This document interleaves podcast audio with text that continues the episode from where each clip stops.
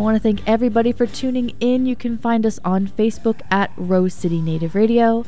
For events, music, and more, please send it all to pdxnativeradio at gmail.com. As always, we will see you next week, Indian Country.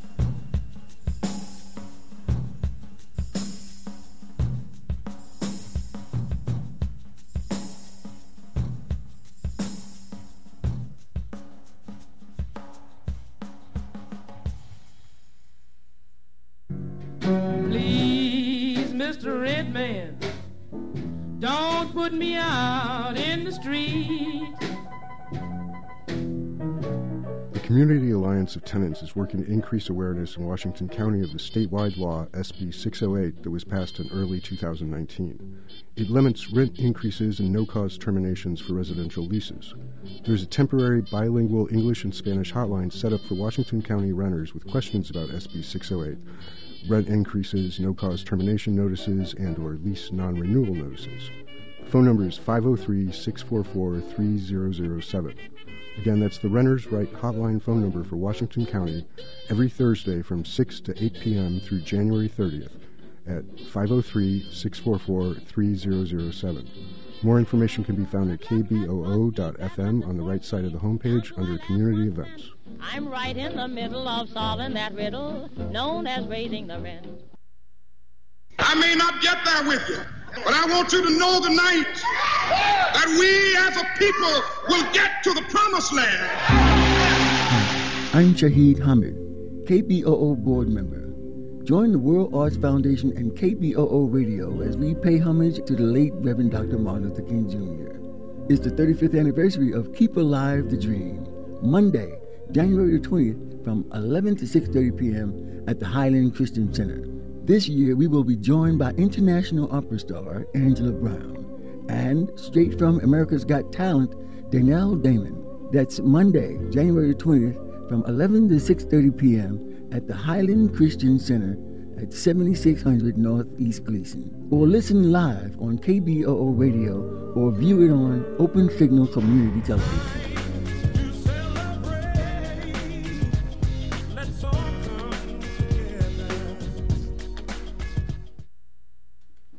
Good evening, Portland. The time is 7.02. Coming up next, Hard Knock Radio.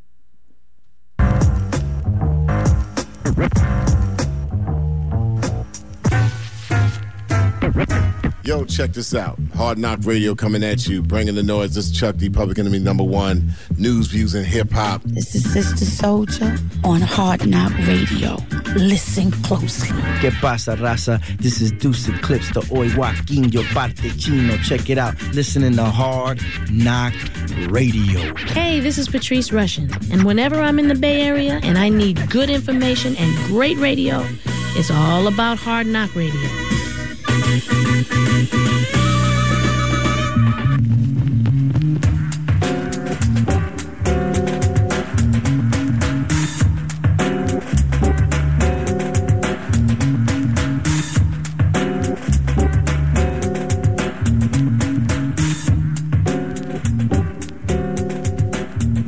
Out here, man. I don't even know how you survived out here this long. It's, uh, sometimes I feel like giving up. You know what I'm saying?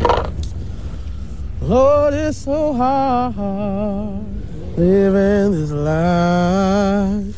A constant struggle each and every day. Some wonder why I'd rather die than to continue living this way.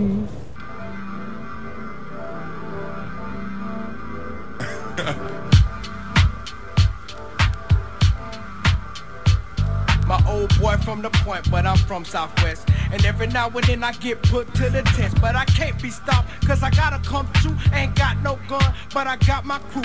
Didn't come for no beef, cause I don't eat steak. I got a plate of soul food, chicken, rice, and gravy. Not covered in too much, drinking a cup of punch. Call every last Thursday of the Daddy month. put the hot grits on my chest in the morning.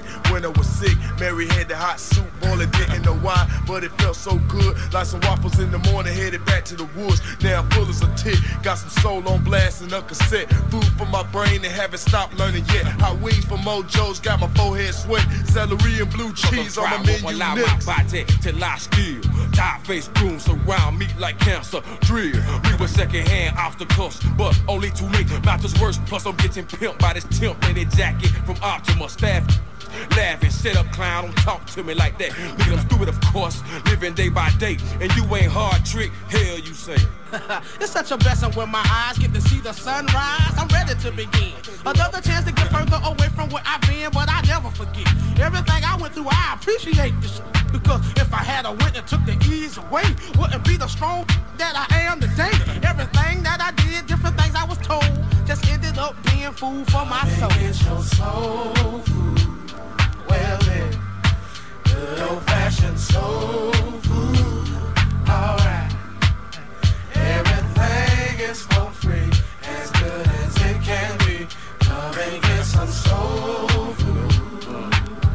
Sunday morning, where you eating at? I'm on 1365, Wichita Drive, old bird, regular stove ride. Church to dropping chicken in yesterday's grief, then go together with this quarter Mickey's. Last night, hanging over from a good time. Yeah, beef is cheaper, but it's pumped with red dot between two pieces of bread. Thought look good with them hairy legs. Wish I could cut her up, but my stomach come before six. A house full of. Now what's the ingredients? Spaghetti plus. They know they're making it hard on the yard. Chris Darton, Marshall Claw, taking us when we in the spotlight for a joke. Changing by the day, I see it's getting bigger in my square. Bigger than Linux from the outside with the stare. No money to go inside. Tamika and Tiffany outside, tripping and skipping rope to the beats from my Jeep as I speak. What's up from the driver's seat? A heap of help on the fried chicken, macaroni and cheese, and collard greens too big for my jeans. Smoke steams from under the lid that's on the pot. Ain't never had a lot, but thankful for the little that I got. Why not me? Fast food got me feeling sick. Them think they slick by trying to make this bull affordable. I thank the Lord that my voice was recordable. Well, hold, hold up, see, it's what I write. And Miss Lady acting like we in jail. Says she ain't got no extra hush puppies to sell. Bankhead seafood, making me hit the dough with a mind full of attitude. It was a line that the beautiful JJ's Rib Shack was packed too. Looking to be one of them days when mama ain't cooking. Everybody's out hunting with the family, looking for a little soul food. Come and get your soul food. Well, it good old fashioned soul food. Alright. Everything is for free, as good as it can be. Come and get some soul food. Come and get your soul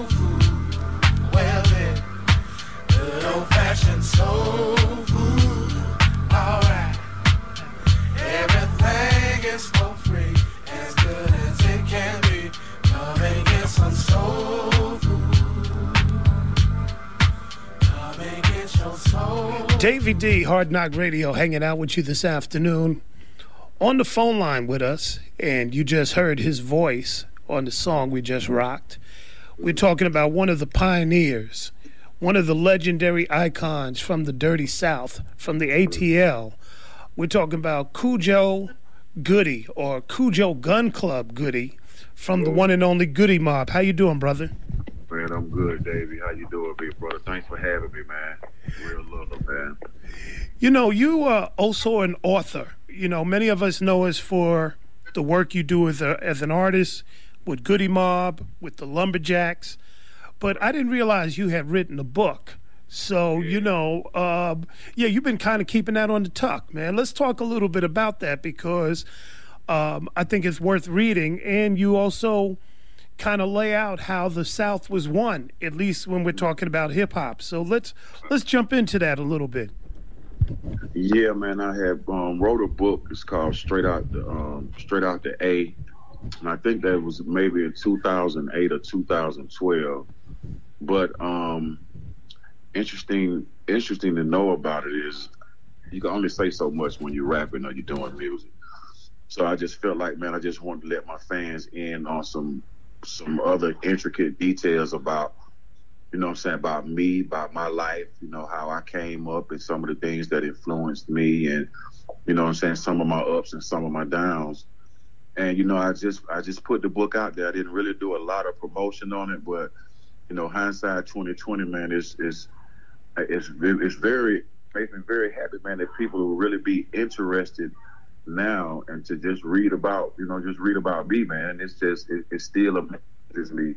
There's a lot of other interesting people out here, man, that, that's done a lot of things, man. But you know, just for people to want to, you know, read a book about me, man, about my life, you know, how I came up, you know, in a one parent household, let you know, let brothers know that, would let the youth know that you still can do it. You know, if you're coming up in a one parent household, man, you know, still strive to, you know, to, to be the best and um, you know that that was just a token, man, for my fans, man. Well, what I like about it is that it's very personal, as you mentioned.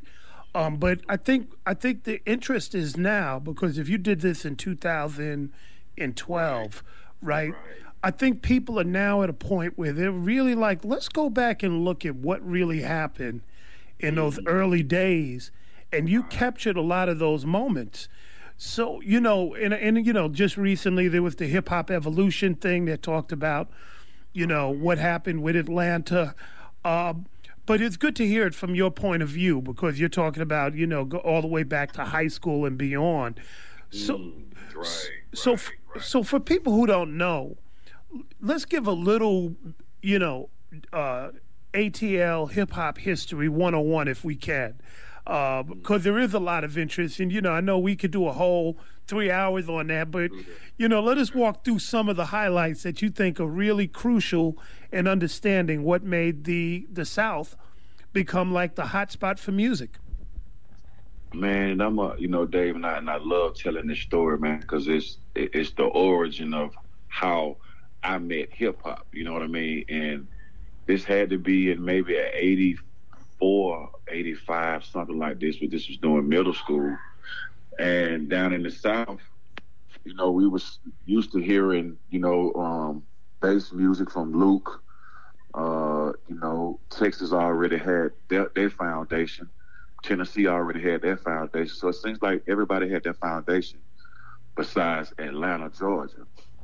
So um, to make a long story short, man, um, I looked up to the pioneers of, of hip hop, especially in New York, like Kurtis Blow, uh, Fat Boys, uh, Whodini. Um, they came to my school because Kurtis Blow came to my school when he was putting out.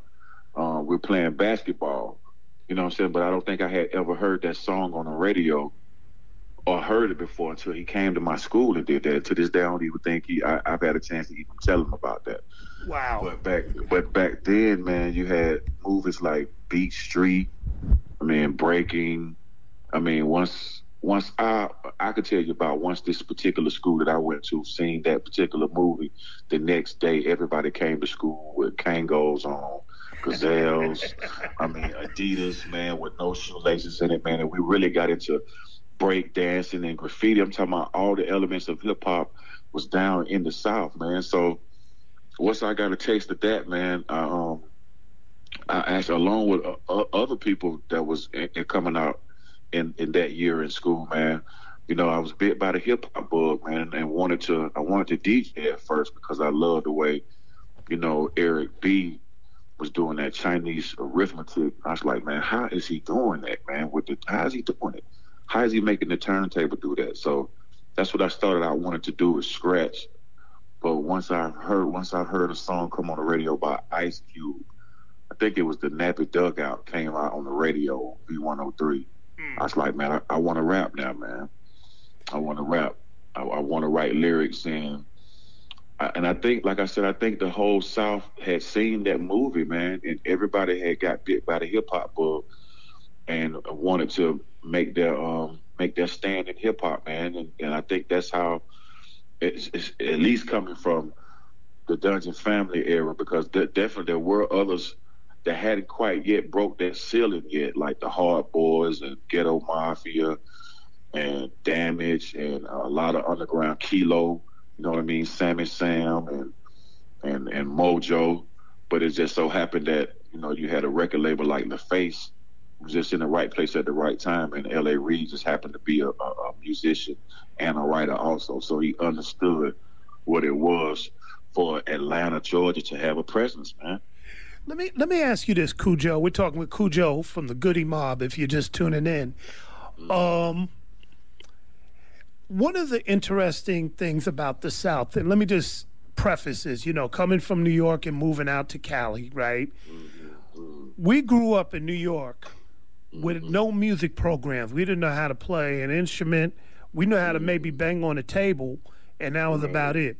And when I moved out to the West Coast, I noticed that everybody knew how to play an instrument. They was into this funk, right? And so, you know, E40 was in a band, Kyrie was in a band, you know, Too Short's in a band, everybody's in a band. And the, the, the lick about the South was like, oh, they, them just some country cats. And then it was like, yeah, but everybody goes to the South, to that country, to see their family, because everybody has family in the South. But it seemed like now, after a while, everybody wanted to catch that Southern flavor, not the hip hop flavor, but what existed before the South. And this is where I was getting at.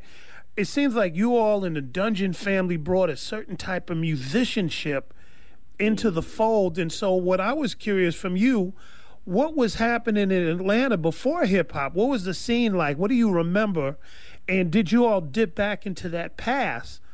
and incorporate it into the hip hop because that's what I think really at least Goodie Mob that's what made you all be like man what the hell is what, what Outkast and them man they got they got a different flavor going mm.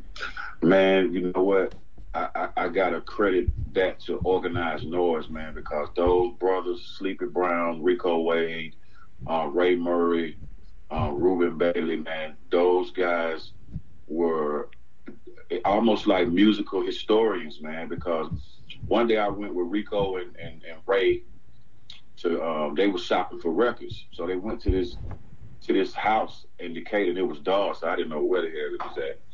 We went into this house, and this guy just had records stacked and shelves all in his in his house. I mean, he had a sofa in the kitchen, but it was mostly his walls with shelves with records, and he had this little bitty, looked like a little child um, uh, record player, white, you know, the little um, uh, Fisher Price, like a Fisher Price turntable. Right, right. And the guys were actually listening to some of the music that they was buying from him on that one little turntable. So I was like, man, it, it's it, it's about the ear, man, because this man didn't have a twelve hundred or nothing digital. This was still analog. But what I'm saying is that Organized Noize, man, they were they were master. Um, how could I say it? When they see a sample, they can play the sample with real with real music. And oh, so you all would they would get the music and then play it back. Wow. They, and put a, a different. They would put a different spin on it, so it would actually be theirs. And we recorded in Curtis Mayfield studio before like songs like uh didn't even come out. Well, Big Boi had it on his one of his albums called Hold On we recorded man about five songs, man, about four, five, six minute longs in, in Curtis Mayfield studio. So before before that, the hip hop scene, man, the brothers was sampling people like James Brown. You know what I mean? I mean, Ray was sampling James Brown like all the time. It's like, dog, man, you ain't gonna sample nothing else. I mean, you can't sample nothing else, but he grew to man be able to pull sounds out of music and make other sounds come in front of the music where they was really EQing sounds and really really getting into the intricate intricate process of uh, producing music, man. So I think with that being said, that Atlanta, Georgia's, um, um, you know, their their thing in the hip hop music was playing live instruments from the greats, being able to mimic that, but still twist it and turn it and make it their own. You know what I mean? So when you listen to Players Ball on Southern Playalistic, man, that was live music. Wow. And you would think it's a sample, but it wasn't. That's live music, man. So let me ask you this: you know, with yourself as a writer, and you know, you talk about it both in your book and just in the other interviews. Like you feel it's crucially important to be like in step with the people. So as a writer, how does that get reflected? You know, being in step with the community. Well, the thing about it is, man, you can't you can't turn a blind eye on what's going on in your community. I mean, okay, yeah, you might be making some money, you might even got a couple mil in the bank, but you still can't flex and flaunt in front of your people. You got to be able to relate to your people, and I think that's what soul food was. Everybody could relate to having a good home cooked meal, and everybody could relate to the origin of soul food that, that came from the South. You know what I mean? Mm. So I just think that being relatable, man, and not turning a, a, a deaf ear on what your people go through, man, that that entails that that makes your longevity better, man. Cause I mean, I still walk out my house, I forget who I am because I'm a husband, father, a brother, and all that, and then I'm Goodie. But then a person might say, hey man, I was 10 years old when I heard y'all music, and now I understand what you guys were talking about back then. I'm referring to the, the cell therapy song. Mm. Yeah, that's right. I forget, man, there's so many songs that you all did, you know, like you actually forget. And these are classic albums. Uh, out of all the songs you did, you know, that you've been a part of, and I mean, you've been on all the Outkast albums and everything. What's your favorite? If you had to be like, man, Khujo, man, pick a song that kind of defines you, what would that be? Wow, man. You know what? You're right. There, there are a few, but I have to go with mainstream on the ATLiens album. Mm. Really, the reason why I would say that is because I had a friend that was going through something, and and my friend kind of like was vented to me, and I kind of felt the pain almost enough to where it inspired me to write something about it. Mm. So that's that's how that verse came about, the mainstream verse. So I would definitely say that one. And one more, I would say reset, because after I had my leg amputated, that was one of the first songs that I was able to record is Stank on You. You know, going back to that, with your leg being amputated, you also became kind of iconic for a lot of people who, you know, who have been in hip hop but dealing with disabilities um, because you managed to persevere and, and deal with that. How were you able to make that adjustment from the car accident, losing your leg? And you know and then having to operate because you know a lot of people don't know you you were you wanted to be an athlete. You were pretty good.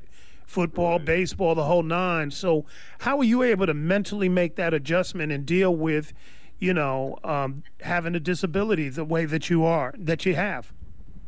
Well you know at that time i didn't i didn't realize that you know maybe that was a good thing you know that the most high had allowed to happen because I come to realize that there are no accidents, man. Everything happens for a reason. There isn't any accidents. So, but at that time, I had to rely on my family, my uh, my mama, my brother, fans. You know, my son at that time, I think he might have been, oh man, maybe it's maybe four or five. He's like, Dad, I'll be, I'm gonna be your leg for you. So it, was just like little bits and pieces of motivation like that that kind of kept me going. Because w- without that, man, you know, you would definitely fall into a depression, man, and be like, why me and this and that. Then you look up, man, two and three years be done went by. So I just figured it out, man. Just use the use, you know, what I got going on and continue to, you know, continue to strive and continue to be the best that I can be. And plus with hip hop, I think hip hop accept misfits like that. You know what I mean? Mm. It's a lot of it's a lot of misfits in hip hop as far as on the outer on the outer layer where you can see, but in deep inside, man, there's some intelligent human beings, man. Absolutely. You know, and so you, you're dealing with the disabilities, and you know, obviously, you've been you know been uh, thriving, you know, able to do that. The other thing too, you know, um, is you also ran into a very interesting and very disturbing problem um, with the courts, um, where you had to do like 50 days in jail. And I want to know if you can talk about that. We've done shows with Keak da Sneak and a couple of others who, first of all, were being sent to jail while they had disabilities. So that in itself was crazy. Like, oh.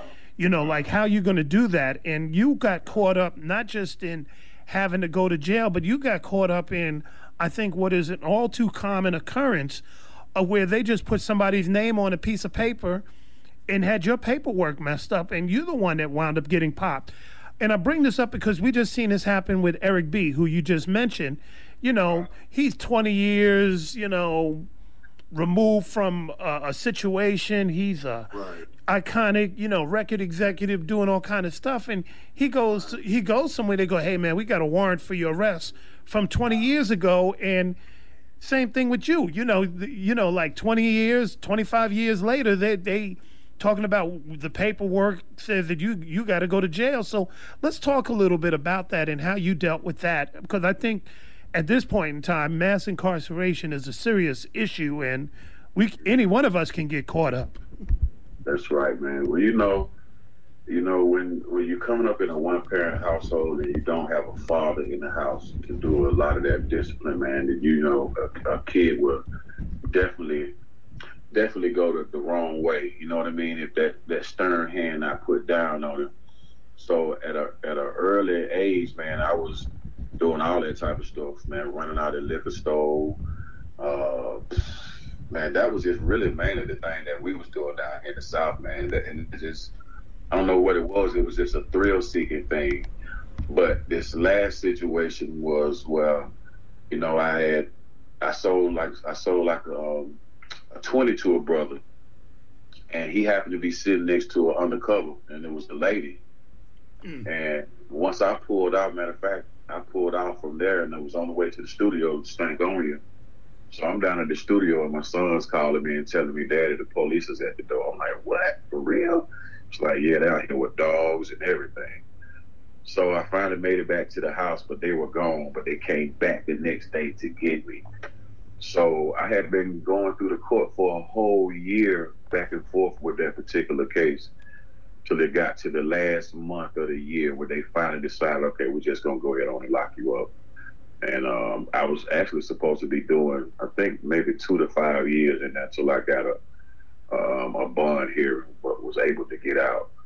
But you know, the thing about it is, especially when you got stuff you've already, you know, paid your your debt to society, and you know they still got stuff on the records that hadn't been updated, or you just look like somebody. You know what I'm saying? That's just the the affliction that we go through when we in this land in America. I remember when we was going to Spain, and I had a um, I had a piece of paper that allowed me to travel because I was on probation, travel from to country to country, and they held me up and they said that I had a silencer on me. They was like, "What you do with the silencer? Why you had a silencer?" I was like, "Silencer? You got the wrong person. That's not me." like, like I'm not making this up. She's like, "Well, what are you? What, why were you had a silencer?" I mean, just asking me that type of stuff. I'm like, man, I mean, do we all look alike that much? Where it's just you don't care? Because I don't, I don't think she even cared about what I looked like. She was just throwing something on me. So, but like I said, it's it's it's that affliction that we go through in America, and I think it's for a reason, just to let us know, you know, who our real, who our family is, our real people are. At the end of the day. Right. And what I was surprised about is that everybody dropped, you know, the case once they realized it was a mistake. But uh, the the district attorney where you were at, man, he was determined like to to to carry this out, even though everybody else is like, nah. And so that that's what was that's what really caught me. I was like, damn, like people will will make it a, a point to you know, like some of these DAs will go after you even when, you know, it's clear that the sky is blue. Right, man. That Ashford man, he wanted to make an example out of me, man. He didn't care. Matter of fact, I had a lot of support, and that's one thing that some of the brothers don't have when they get incarcerated and go before a judge. they don't have that that support system, man.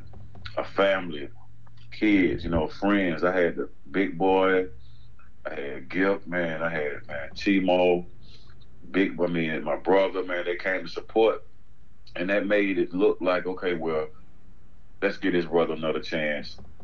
And that day, I got a bond, but that district attorney, man, he was hard, man. He wanted to make an example out of me. He didn't really care.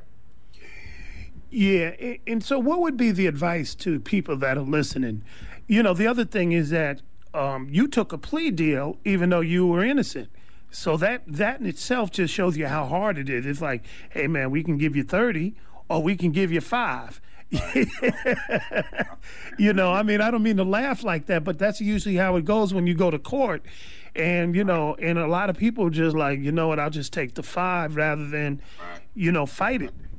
That's right, man. I mean, the last day, and I'm not expecting that.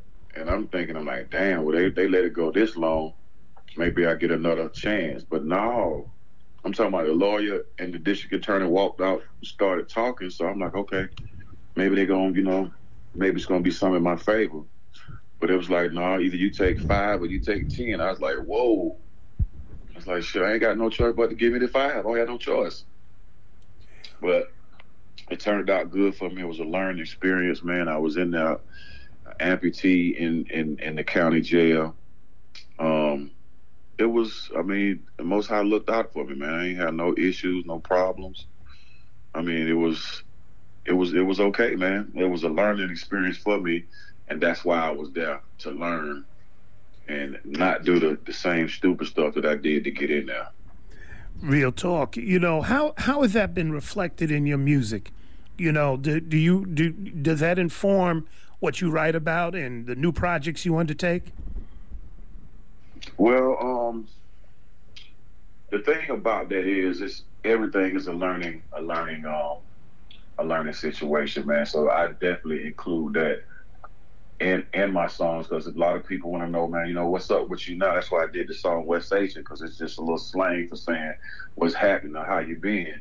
You know, and I just enlighten people on what I've been, what I'm doing now, because it, it could have been worse, man. A long time ago, I didn't, even, I didn't see this coming. You know what I mean? I wanted to stop rapping. I didn't have the, the inspiration wasn't there. I mean, writer's block. I mean, you know, all that depression. So you know, just came through a lot, man, just to be where I'm at today in 2019. Real talk. When we're going to play that new song, is it, is there going to be an album coming out of this as well?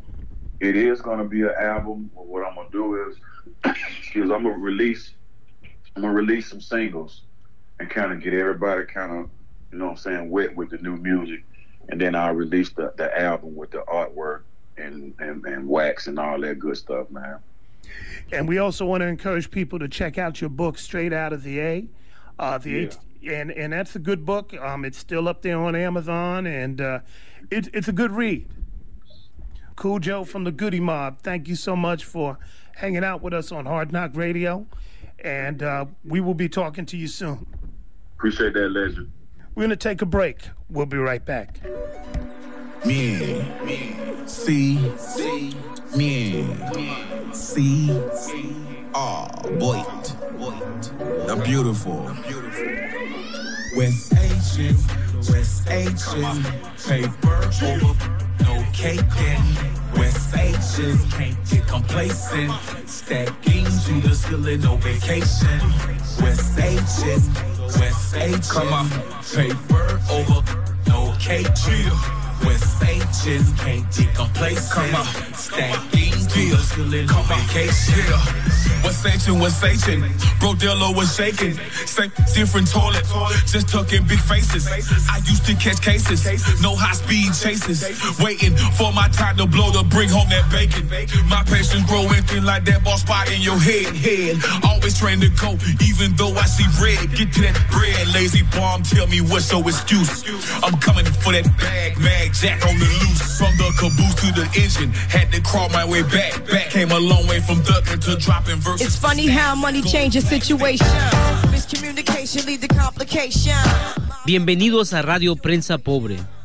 Welcome to Poor People's Revolutionary Radio. From the streets to the bus shelter This is your co-host Muteado Silencio con voz de Migrantes en Resistencia. In studio today with Poverty Scholar, Popoe, co-host, mi carnala Tiny. If you had testified in court today, in your own words, what would you have told the judge? I would share my story. I would talk about the programs that are put in place to help that don't help. I would tell the court about all of the applications that I filled out, the application fees, the credit check fees that led nowhere. I would talk about how violent homelessness is with two small children, and I would encourage the court to consider that in making a decision. You just heard Dominique Walker, one of the first moms for housing, speaking at the Alameda Superior Court following a hearing about their rightful possession of another stolen home in Oakland. On today's segment of Poor People's Revolutionary Radio, we will hear voices from the press conference following the hearing of this powerful Black Mama led movement to take back yet another home stolen from the people. And finally, a closing message from the poverty scholar of the end of another colonized year of anti poor people hate. In the beginning of decolonial liberation year of self determination, the first voice you will hear is the attorney for ACE, the organization that is working with Moms for Housing to launch this resistance. My name is Leah Simon Weisberg. I'm the legal director for the Alliance of Californians for Community Empowerment, also known as ACE here in Oakland. We just came out of the hearing. Um, I think what's most relevant is that the court definitely engaged in the argument of whether the moms have a right to possession based on the need that has been created because of the huge housing crisis. And the court took it under submission, which is really significant. The court could have ruled from the bench, but instead has taken into consideration. So for us, that creates a lot of hopefulness in terms of his future decision. The next voice you will hear is Misty Cross, one of the co-founders of Moms for Housing. We are hardworking moms, and all of us hold like three jobs just to make ends meet. So that's what I would tell the ones that think that this is a lazy tactic. This is a tactic that had to be done. We as mothers took a stand, and we had enough. So that's what I would tell those.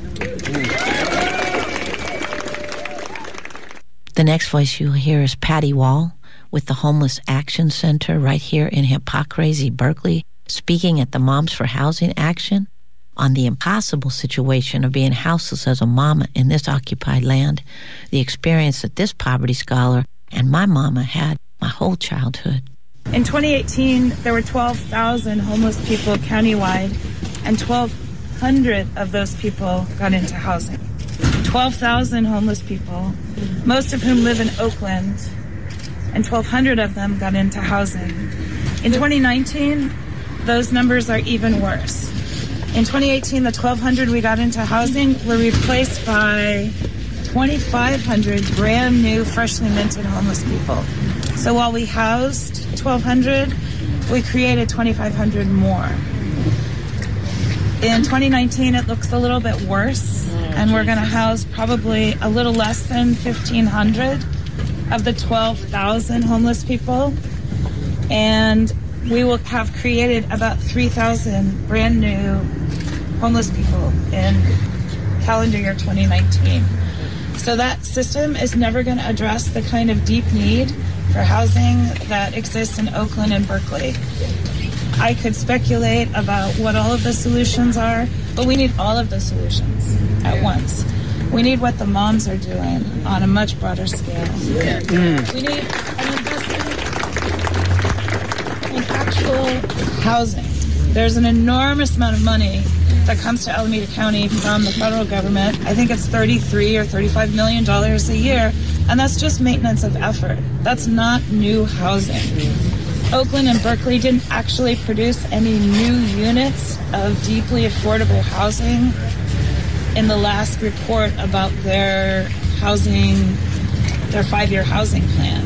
So without creating deeply affordable units, units where somebody who makes $15 an hour can live, we're just going to see the 3,000 new homeless people and the 1,500 who get into housing. And then next year, on that trajectory, we're going to see maybe 4,500 new homeless people and the same lesser amount getting into housing. So this is really important to me. I'm so heartened by what you're doing. I can't even tell you. And I hope that it gets somebody's attention so that people realize that this isn't a joke. There's a terrible undercount of homeless women and children in the official counts every two years. Women and children are undercounted pretty critically, and that's because they're less visible. And so, in the last homeless count, they said that there were 400 homeless families. I feel like I personally know 400 homeless families. And I think that's because people are worried about being visible and being counted and for the criminal consequences of that and for CPS being called and for all of the other reasons that women and children have to hang back and maybe not access the same visible position that other people do. So I'm so glad you're doing this and I'm happy to help. Thank you. My name is Peter Dreier. I'm the chair of the Urban and Environmental Policy Department at Occidental College in Los Angeles. I'm the invisible expert witness that the uh, judge didn't allow to testify today, but the attorneys asked me to say a few words about what I had intended to say if the judge had allowed me to do so. Oakland has one of the worst housing crises in the country. One example of that is there's something called the housing wage, which is how much a family needs to make in order to afford the average apartment in a city or a county. In the United States, the housing wage is about $23 an hour, which is about four times the minimum wage. In Oakland, the housing wage is $40 an hour. So if you don't make $40 an hour, you cannot afford to live in the typical apartment here in Oakland. Now, some people would say that's a tragedy. Some people would say that that is an unfortunate situation, which has led to the problems that the moms have faced. But in fact, it's not simply a matter of the invisible marketplace operating efficiently or inefficiently. There are people who make large profits on the disadvantages of other people and use speculation, meaning anticipating short term market changes and then trying to take advantage of them for a quick buck, for a short profit, and then to move on. Oakland has been raped by speculators. It Yeah. has been the center of Wall Street and other private equity and lenders coming into the city, scooping up, they're called bottom feeders, scooping up foreclosed buildings, foreclosed single family homes where people used to own their own homes, who were taken advantage of by predatory lenders, then pushed out through foreclosure, and then buying up, scooping up those foreclosed homes and holding on to them. The attorney for the plaintiff today said that that building has been empty for on Magnolia Street for two years. Two years. There are people on the streets of Oakland who need places to live, and yet there are many buildings that are vacant. The city did a study earlier this year that found out that the number of homeless people in Oakland has more than doubled since 2015. There are over 4,000 homeless people in Oakland. Nationally, there are about a little more than a half a million homeless people. Half of all the homeless, unsheltered people in the country live in California. And uh, of all the homeless people in the United States, about two thirds, 65%, live in shelters, and about 35% live on the street. It's the reverse in Oakland. 78% of the homeless in Oakland live on the street, live in parks, live in vacant buildings, live in cars, live in vans, and live in tents. So this is not a situation that is inevitable. And so the final point I want to make is that the the predatory, speculative companies like Wedgewood that owns this building are making big profits by treating Oakland like it's a monopoly board. And if you don't believe me, if you go to the Wedgewood offices in Redondo Beach, California, in Southern California, there is a big monopoly board on the wall. They take pride in that business model. In fact, they pride themselves on what they call fix and flip. They call themselves the biggest fix and flipper speculative company in the country. So much loved all the Moms for Housing from Poor Magazine and Homefulness Mamas. And shout out to all the special work that the People's Community Medics and Momi Palabras and so many more have been doing to stand with these moms all the way. For more information on Moms for Housing, go to momsforhousing.org or find them on Facebook or Twitter. To see PNN full coverage, go to Poor News Network on YouTube. When I was young, me and my mama had beef. 17 years old, kicked out on the streets. Though back at the time, I never thought I'd see a face. Ain't a woman alive that could take my mama's place. Suspended from school, I'm scared to go home. I was a fool with the big boys breaking all the rules. Shed tears with my baby sister. Over the years, we was poor than other little kids. And even though we had different daddies, the same drama when things went wrong, we blame mama. I reminisce on the stress I caused. It was hell, hugging on my mama from a jail cell. Up next, a decolonial message from another colonizer year of anti-poor people hate from Poverty Scholar. After a year of colonial hate in this anti-poor people state, here's a message of all for us to liberate, self determine, and change. A Crapulosmus story for Mama, dedicated to my houseless Mama, Moms for Housing, and Mama Earth, for without whom there'd be no us. Sometimes it was just a hand, downturned eyes with extra charity gravy piled on bigger than the stuffing as a side I would look up and Mama's eyes were searching, searching for more than food. Mama's eyes were searching for love from people who never held her as a child, no matter what her mood. Love she never got. Her mama leaving her in random orphanages, foster homes, the street, telling her good luck, hope we never meet. Mama was searching for love in that Crapulosmus dinner line food servers searching for redemption in their wealth hoarded capitalismus eyes. People were hungry, but like Mama Teresa said, a hunger of the soul, long ago stolen by colonial lies that humans and Mama Earth should be bought and sold for poisons like drugs and alcohol. Long ago lost to the myth of extraction, accumulation, useless things purchased, people, and lives taught and told, bought and sold. No, you aren't saving me. Please step aside, nice church people not really looking at our lives. Me and Mama hungry, a lonely, lost in homelessness and poverty. Because of your role in wealth hoarding, land stealing, colonial genocide, the worst part is you lonely too. Because this capitalist Miss Bull ain't good for anyone, us or you. Isolation Nation, culture ripped into gentrification papers, thousands on streets and others behind prison walls, while some collect billions and others walk like zombies through shopping malls. So many of us caught in the lie we can buy ourselves out of this pain. With more hoarding, more dollars, more bloody paper stains. Yeah, this poverty scholar message for the colonial new year goes out to my fellow poverty scholars hiding under wet blankets, under bus shelters, inside of lean to tents, and behind prison walls.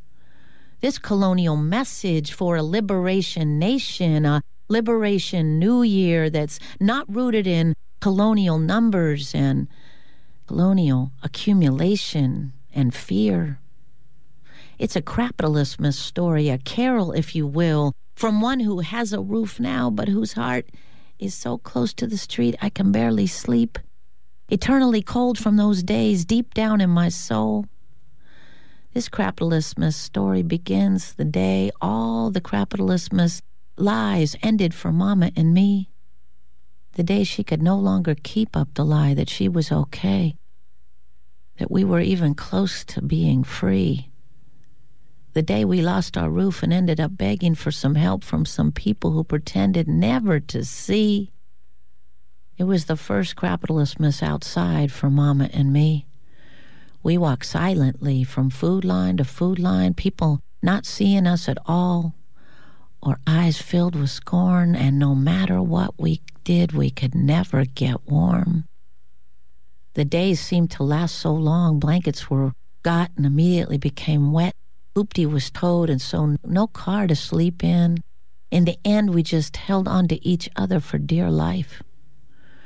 In all this pain, my mama would talk and talk and talk about what her life was and what went wrong. She told me she would die without me, asked me if we would be okay. We talked about dreams of interdependence, indigenous sovereignty, and there must be another way. We say, we stay outside a vacant gated land, a mama and daughter alone, lonelier than mere colonial words can describe and began the whisper that took 527 years, 22 years to realize. It was in this time, more worse than I can speak, that two houseless women, a mama and a daughter, dreamt. A mama and a daughter dreamed the medicine that we all need. Homefulness, we'll call it, mama, and we will be together. And then, mama, only then we'll be okay. So please, housed humans, stop counting, hand wringing, writing weird saving and charity shaming stories. Listen to us, stand with us, radically redistribute and stop talking about us without us, because our self determined answer is right in front of your eyes. Moms for housing, first they came for the homeless, poor people's army, and homefulness. Release the lie of wealth hoarding, home stealing, and you know better than us. Mama taught me so much lessons of pain and sorrow and so much loss. No books can ever teach today or tomorrow. Poverty scholarship, we call it, and it ain't filled with sorrow. But the biggest lesson of all is that don't believe the lie of separation ever, because alone we are nothing.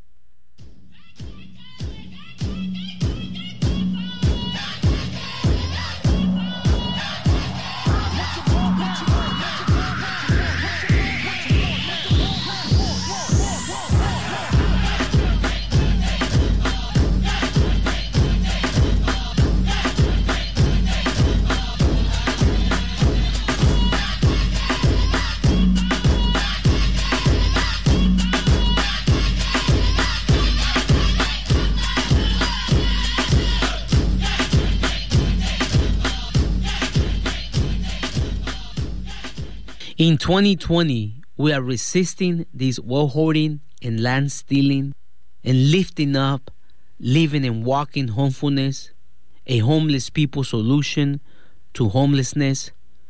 Join the homefulness movement to take back all this hoarded, gated, and stolen land as a part to reclaim the legacy of Martin Luther King.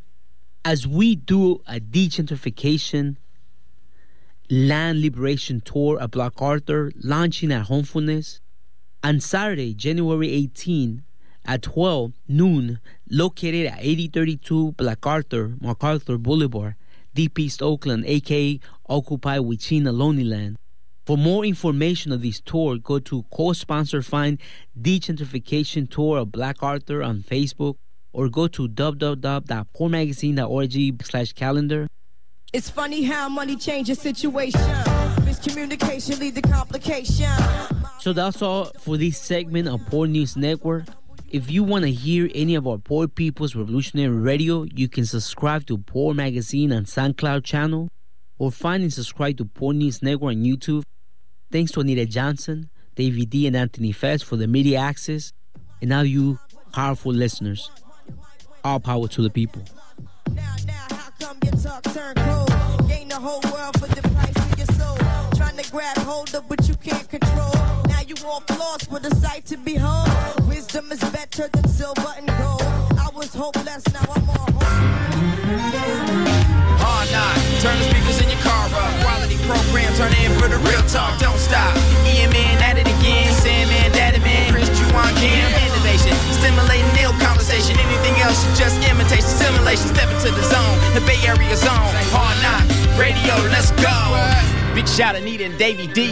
Yeah, right, feel me. Yeah. On and down at Hard Knock Radio. Hard Knock Radio. Kinda crazy though. Uh, yeah. Oakland stand up. Yeah. Stand up. Ensemble Big Now Wolves. Yeah. Yeah. yeah. Bellevue.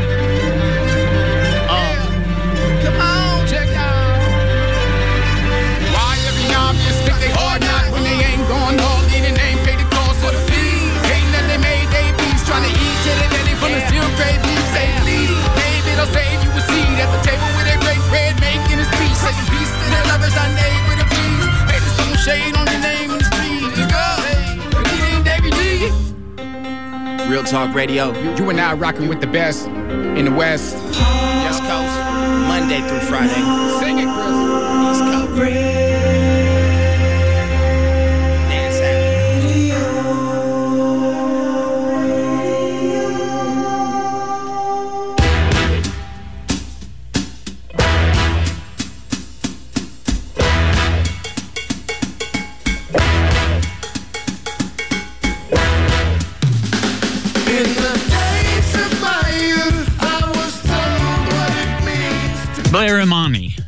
Acclaimed historian, is an outspoken advocate for LGBTQ rights and for the rights of all marginalized people in the world. She's a dynamic public speaker. In 2017, Blair came out on national television as a queer Muslim woman.